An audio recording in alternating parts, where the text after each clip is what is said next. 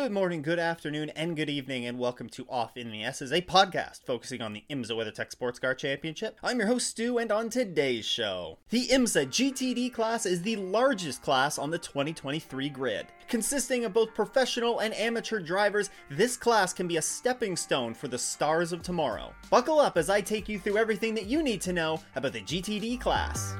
GT Daytona or GTD is one of two classes on the IMSA grid that features GT3 spec cars. These GT3 cars bear heavy resemblance to their road going counterparts. However, they are definitely full on race cars when they come to their performance on track. These cars are designed to be very equal from manufacturer to manufacturer, with a homologation process being done by the FIA. What this means is that car manufacturers, not teams themselves, submit their entry to the FIA to be reviewed and ensure that they meet all of the technical specifications outlined by the sanctioning body. Since all manufacturers need to complete this, the result is that all of the cars on grid, regardless of manufacturer, are incredibly close in terms of performance. However, they are still not perfectly equal, since the cars do bear a very heavy resemblance to their road going counterparts, there can be different things from car to car, such as engine size, engine placement, aerodynamic parts, and just overall different handling. All of this results in some cars being faster than other cars when it comes to specific tracks. This is where BOP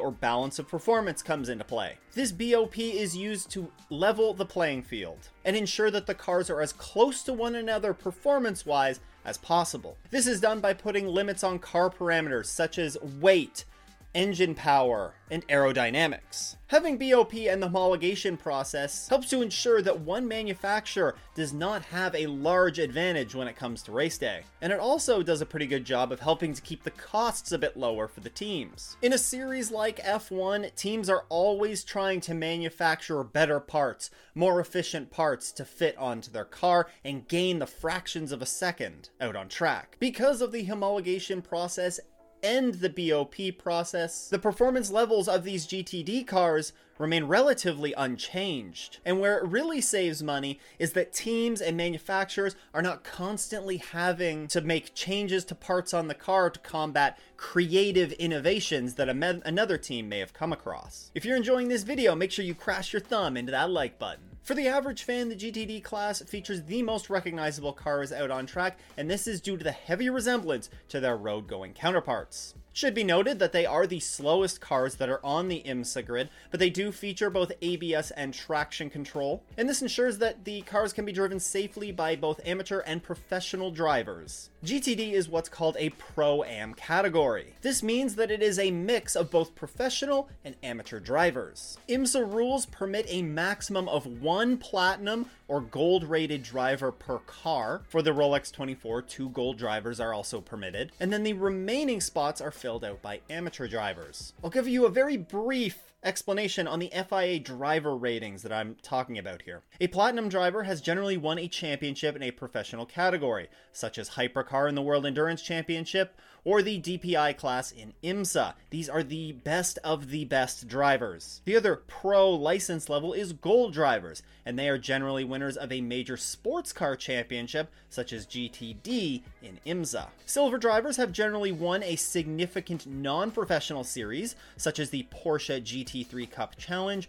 or an endurance race of GT3 level or higher. And bronze drivers are a little bit more vague in how they're categorized, but generally speaking, they're defined as drivers who have not met a silver rating but are deemed to have the performance of a bronze driver based on their driving in a monitored series. If you think that sounds a little bit complicated, you don't even want to know about the process that drivers have to go through each and every year to obtain their license rating. But that's just a discussion for another time. GTD is a privateer racing series, with some of the teams being run by a large dealership chain or wealthy business people. There is extremely strong manufacturer representation in the GTD class. It features entries like the Acura NSX GT3 Evo, the Aston Martin Vantage GT3, the BMW M4 GT3, the Ferrari 296 GT3, the Lamborghini Huracan GT3 Evo 2, the Lexus RCF GT3, the McLaren 720S, the Mercedes AMG GT3 Evo, and the Type 992 Porsche 911 GT3R. It's fairly easy to spot a GTD car out on track as well. All that you need to look for is the illuminated green number box on the side of the car. GTDs are also pretty well known for having other